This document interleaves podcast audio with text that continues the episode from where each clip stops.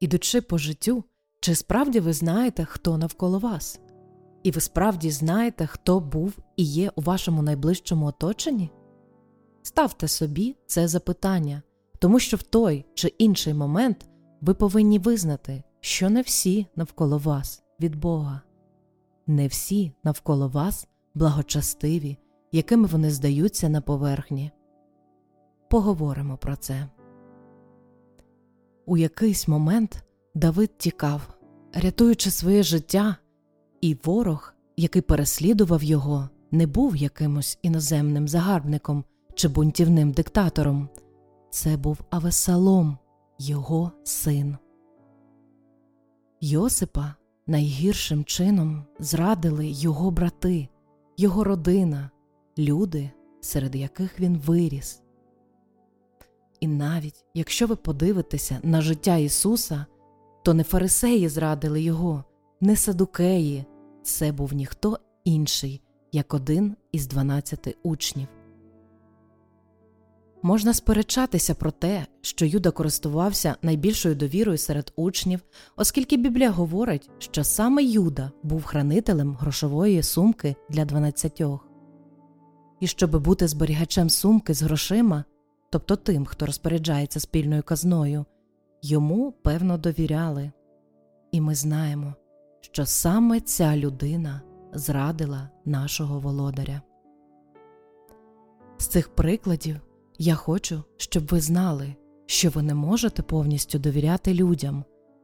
Люди підводять, люди заздрять, люди мають серця. І про це сказано в Біблії в книзі Єремії, 17 розділі 9 вірші. Людське серце найлукавіше над все та невигойне.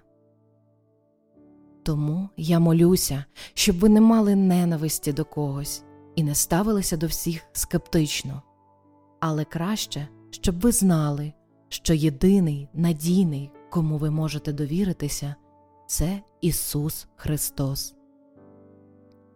Під час служіння Ісуса щоразу, коли натовп збирався, щоб послухати Його навчання, не всі в цьому натовпі були за нього, не всі, хто приходив послухати, як Ісус навчає, або побачити, як Він зцілює хворих, були за Ісуса.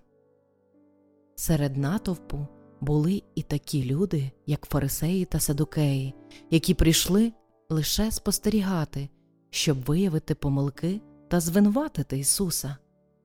Були й інші, які дійсно прагнули почути настанови від Бога.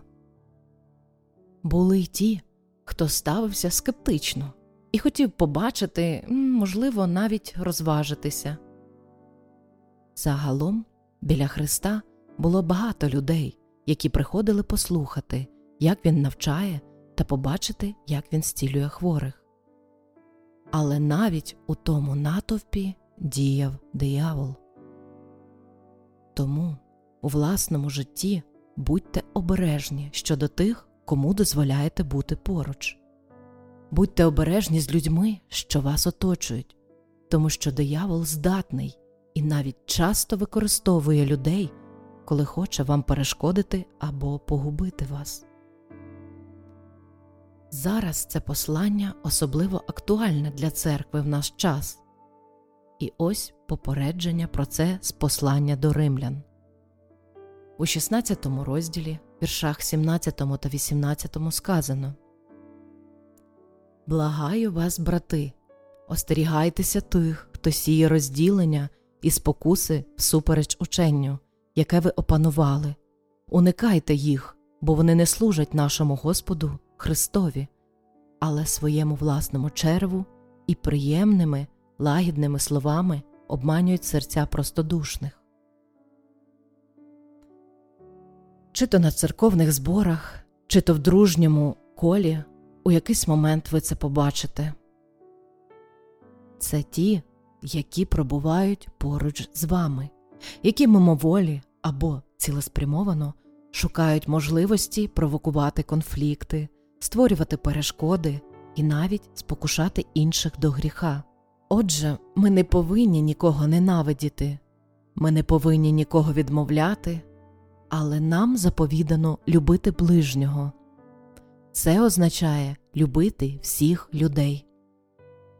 Нам сказано благословляти тих, хто нас переслідує, і тому ми повинні любити як Христос. І з огляду на це ми повинні любити з мудрістю. Деяких людей потрібно любити на відстані. Ви не можете бути в одному ярмі з невіруючими, натомість ви повинні прагнути привести їх до Христа, не встановлюючи з ними тісних особистих стосунків. Тож, дорогі брати і сестри, моліться про мудрість та проникливість, коли справа стосується найближчих вам людей. Нам необхідно йти до Христа. Ми ті, хто потребує порятунку. Ми ті, кого потрібно відкупити, не Він. Це нам на користь, щоб ми пішли до Христа.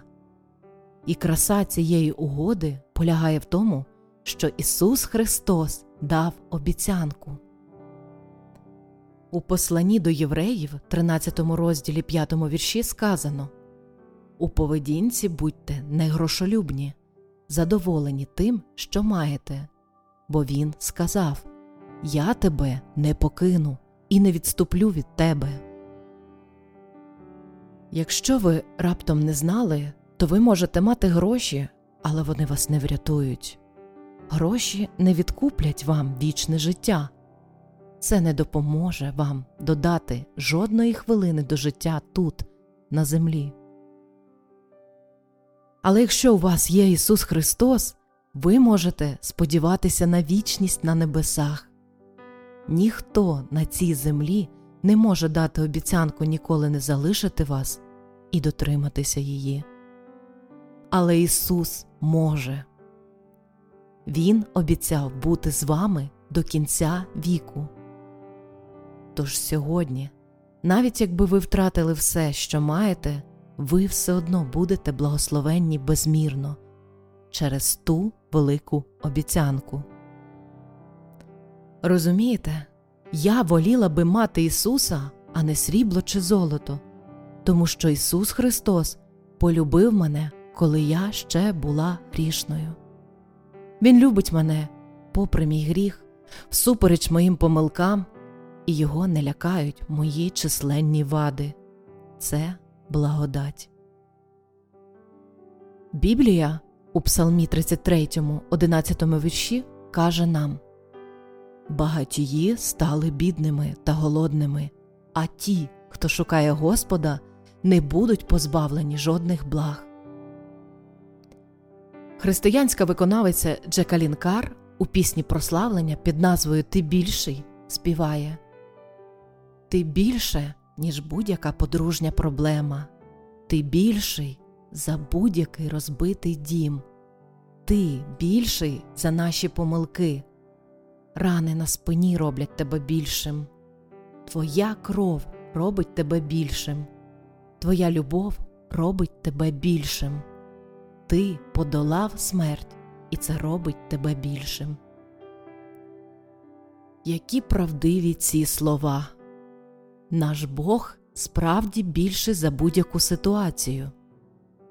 Він важливіший за будь-які обставини, з якими ви стикаєтесь, або будь-яку проблему.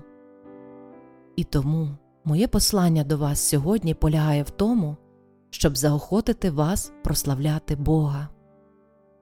Хваліть Господа під час вашого випробування. Хваліть Господа, коли проходите через нього, а також заздалегідь хваліть Його за перемогу у вашій ситуації.